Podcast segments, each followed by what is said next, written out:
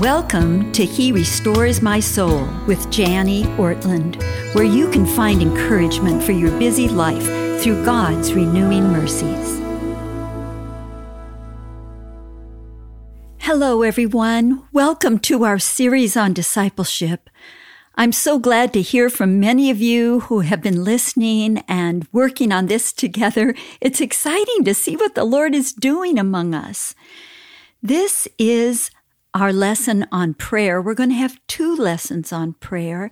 So, leaders, you be strong and, and lead your group well. Feel free to stop the podcast at any time for discussion or questions.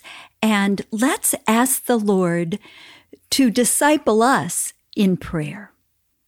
Make sure, leaders, that you have any aids, any prayer aids you use yourself, a notebook, any books that you found helpful, make sure to gather those before you begin. Now, in my discipleship group, we're learning a little course called Jesus Christ is Made to Me. And we begin each of our meetings by singing it together. I'm, I'm not going to sing it on the podcast, obviously, but you might have another course that you would lead your group in. So just turn off the podcast for a minute and begin by singing your chorus together. Now turn to 1 Corinthians 1:30. 1 Corinthians chapter 1 verse 30 says, "And because of him you are in Christ Jesus, who becomes to us wisdom from God. Begin your meeting by discussing how Jesus became to us wisdom from God. Notice that phrase in this verse of 1 Corinthians 1:30. Notice that phrase in Christ Jesus. This means we have union with Christ. Paul defines our relationship to Christ as being in Christ. This phrase can be difficult for us to understand. What does it mean to be in Christ? To be in someone? As uh, Americans, we would never say we are in George Washington, even if he is the father of our country. Well, Dr. Wayne Grudem helps us understand what union with Christ means, what it means to be in Christ. This is from his systematic theology. Dr. Grudem says this We may define union with Christ as follows Union with Christ is a phrase used to summarize several different relationships between believers and Christ, through which Christians receive every benefit of salvation. These relationships include the fact that we are in Christ, Christ is in us, we are like Christ, and we are with Christ. That's the end of the quote. Whoa, that's wonderful, isn't it? Let's look at this verse in its context as we read aloud 1 Corinthians chapter 1 verses 18 through 31. And then 1 Corinthians chapter 2 verses 12 through 16. Now, as you read this together, try to notice how many times the word wisdom is mentioned. So, group leader, turn off your recording, your podcast, and have each group member read a verse from 1 Corinthians chapter 1 verses 18 through 31 and then 1 Corinthians chapter 2 verses 12 through 16. Go ahead and do it right now. Whoa, that turns the world upside down, doesn't it? The cross was abhorrent to the Roman world, yet God chose that to save us. His ways are so different from ours. This is called the doctrine of divine humility. In the cross, Jesus became to us wisdom from God. Imagine that through the cross. Now, leaders, elicit discussion from your group members on verses they found relating to Jesus Christ being our wisdom from God. As you do that, you might like to bring in some of the following verses. Proverbs 19:10 says, "The fear of the Lord is the beginning of wisdom." Proverbs 2 6 says, For the Lord gives wisdom, from his mouth come knowledge and understanding. Or Luke chapter 2, verse 40, and then verse 52. And the child grew and became strong, filled with wisdom. And Jesus increased in wisdom. Isn't that interesting? As a human, Jesus knew what it was like to grow in wisdom, just as we are. That's amazing. Or Colossians chapter 2, verses 2 and 3 to reach all the riches of full assurance of understanding and the knowledge of God's mystery, which is Christ, in whom are hidden all the treasures of wisdom and knowledge. Don't you love that? There's so many treasures of wisdom in Jesus Christ. They're hidden in Him. We get to seek them out. Now, listen and discuss some of the verses that members in your group have found this past week. If you want to talk about what wisdom looks like in the life of a believer, you can turn to James chapter 3 and discuss verses 13 through 18. That's James chapter 3, verses 13 through 18. Then sing your chorus again. Jesus Christ is made to us wisdom from God. Oh, what a wonder. How we thank and praise Jesus for becoming God's wisdom for us. Next, leader, I would encourage you to choose two names and ask those two members to share from their quiet times this week. How would they answer the question, Who are you, God? Or, What shall I do, Lord? Go ahead and do that now.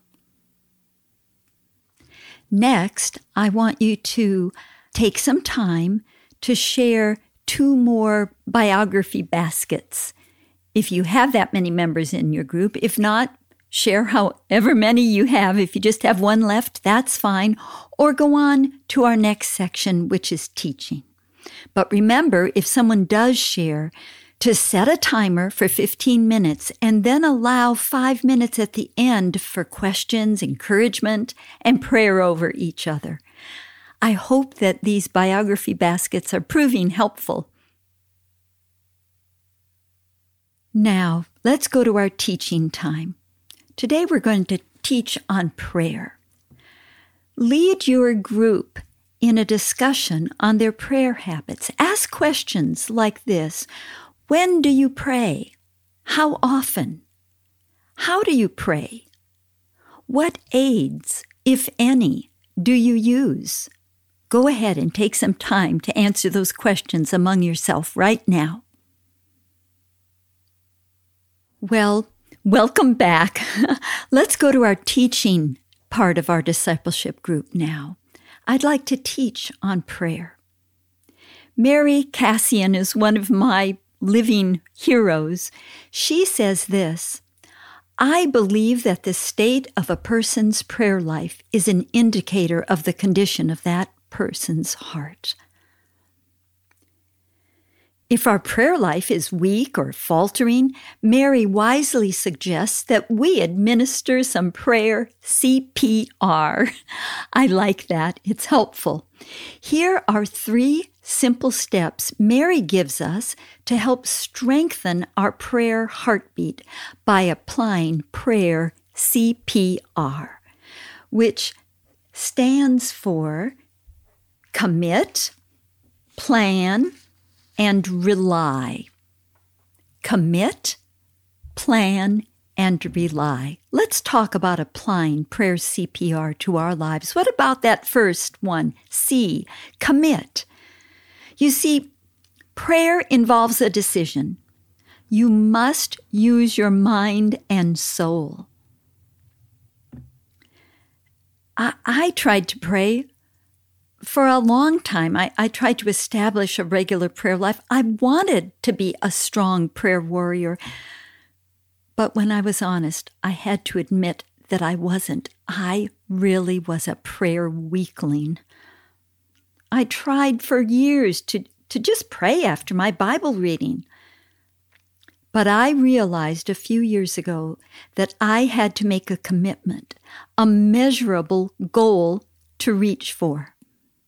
So, when I was in my early 60s, oh, please don't wait that long, dear listener. Oh, my goodness, don't wait until you're in your 60s to do this. At least I did it before I died. I'll admit that. I realized I had to make a commitment, a measurable goal to reach for. So I decided to commit to pray for five minutes a day. Oh, that's so wimpy. Some of you have already heard me talk about this, and so you've already forgiven me after rolling your eyes a bit. but if this is the first time you've heard it, I'm sorry for being such a wimp to me, I, I had to make it measurable. I had to set a goal that I could reach. So I committed to the Lord that I would pray five minutes each day after my quiet time in the morning, six days a week. Each year, I add one more minute. I know that's not very much. This year, I'm, I'm praying 13 minutes a day. That sure is a lot more than what I was praying before I made a commitment, before I started praying at five. I figure when I'm 88 years old, hopefully I will be engaged in 30 minutes of meaningful prayer each day. Now, that might not seem like much to some of you prayer warriors, but it's so much more than I was doing before I made a prayer commitment. So, I want you as a group to discuss this together. What prayer commitments can you make this year? Why don't you each think about making a prayer commitment of your own? Colossians 4 2 puts it this way Continue steadfastly in prayer, being watchful in it with thanksgiving. So the first step in our acrostic is C, commit. The next letter is P in our CPR for prayer. P stands for plan. To develop a vibrant prayer life, you need a plan. When will you pray? Where will you pray? What will you use to help you pray? Oh, there are so many wonderful resources available to us. Leader, if you've had a, a chance to gather some, just stop the podcast now and share those with your group. Some of the resources I've found helpful in my own prayer life are these The Valley of Vision, which is a, a collection of Puritan prayers and devotions published by the Banner of Truth Trust. Oh, it's wonderful. I love Paul Miller's book called A Praying Life. Another favorite of mine is Beth Moore's Praying God's Word. Oh, it's wonderful. I encourage you to buy that and use it in your own prayer life. Now, another plan that I've used over the years is a prayer notebook. I found it to be extremely helpful. Let me describe it to you. Some of you have heard me describe it before, but I don't think it will hurt to listen again. And you can talk about it in your own group and add your own uh, efforts at establishing your own prayer notebook. I um, buy several dividers and divide my notebook into multiple tabs. One tab is for daily prayers, And then I have one tab for each day of the week Sunday, all the way down to Saturday. Now, behind my daily tab, this is what I include. I have prayer pages for the members of my immediate family, along with pages for my personal requests. I usually put my personal requests first and write out my prayers to the Lord there. And then I have a, a, prayer page for the members of my immediate family. If you're married, you'd have your husband. If you have children, you'd have children. You'd one for each child. You probably would have some for your parents, your sisters, your brothers, your nieces, your nephews. You choose. Begin each page with the name of the person for whom you're praying. Next, write a few short bullet point prayers you have for that person or other prayer requests that that person has shared with you. Make this section personal and meaningful. Include the date of a request. Add scripture you are praying over this person tape a picture of the person you're praying for on that prayer page. I love Christmas cards because often they include a, a picture. And so I'll, I'll save those cards and tape the picture of the person I'm praying for on that page. What about children, if you have any, or grandchildren? I not only include their picture there, but I show my grandchildren their prayer page, their individual prayer page, and I often have them sign their name and date it under the requests I'm praying. Each day, after you record your own requests and spend time alone with the Lord in prayer about your own heart, then read through your daily requests and call them out to the Lord. When you see a specific prayer answered, jot down the date next to it Oh, may your faith increase and abound as you see how the Lord answers your prayers day after day, week after week, year after year. Now, not only do I have daily requests, but as I mentioned, I have weekly requests. I use the days of the week to help me consistently pray for certain groups of people or causes. It helps me to ask questions like, Lord, what groups of people have you placed in my life? What areas of ministry have you given me a passion for? Who have you placed under my care? And I, I break down each of my days into the following categories. I'll list mine, then your leader can share hers, or you can discuss how to be creative with these. Sunday is my small group at, at church and miscellaneous requests that don't fit into other categories during the week. Monday is our extended family. Tuesday is my current discipleship group and, and past disciples with specific requests. Wednesday includes young friends or children with special needs and our compassion kids whom we support and pray for. Thursday is a, a ministry day for me, pastor wives, ministry wives, missionaries that I pray for. Friday are friends that aren't found in these other categories. And Saturday, I pray for my unsaved friends and workers whom I know.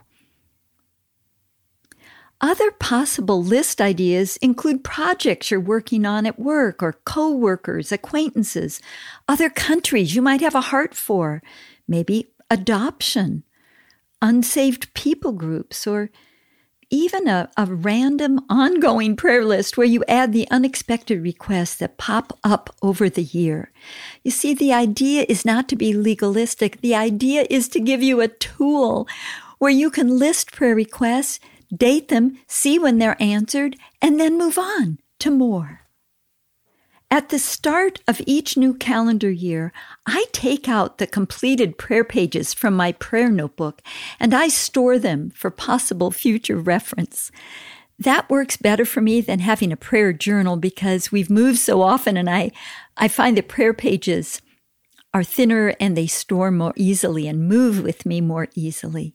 You may find another method more suited to your devotional life. That's okay. Share it with me. Find your own way, but do it. Oh, do it. And then C P, you've got your plan, you've committed, you've got your plan. R, rely on God's word, God's spirit, and God's promises. God's words abiding in us will prove effective in our prayer lives. Listen to John 15, 7. If you abide in me and my words abide in you, ask whatever you wish, and it will be done for you. Oh my goodness. That's an amazing promise. Rely on His Word. Spend time in it and let it revive your prayer life. Again, there, Beth Moore's book will help you because she uses Scripture for every one of her prayers there. God's Spirit also will help us pray, even when we feel weak and tongue tied and almost dead spiritually. Listen to Romans 8 26. Likewise, the Spirit helps us in our weakness. Isn't that wonderful? The Lord recognizes that we're weak. Likewise, the Spirit helps us in our weakness, for we do not know what to pray for as we ought, but the Spirit Himself intercedes for us with groanings too deep for words. Don't you love it? And God has promised to hear us when we pray. Listen to his promise in 1 John chapter 5 verses 14 and 15. And this is the confidence that we have toward him that if we ask anything according to his will, he hears us.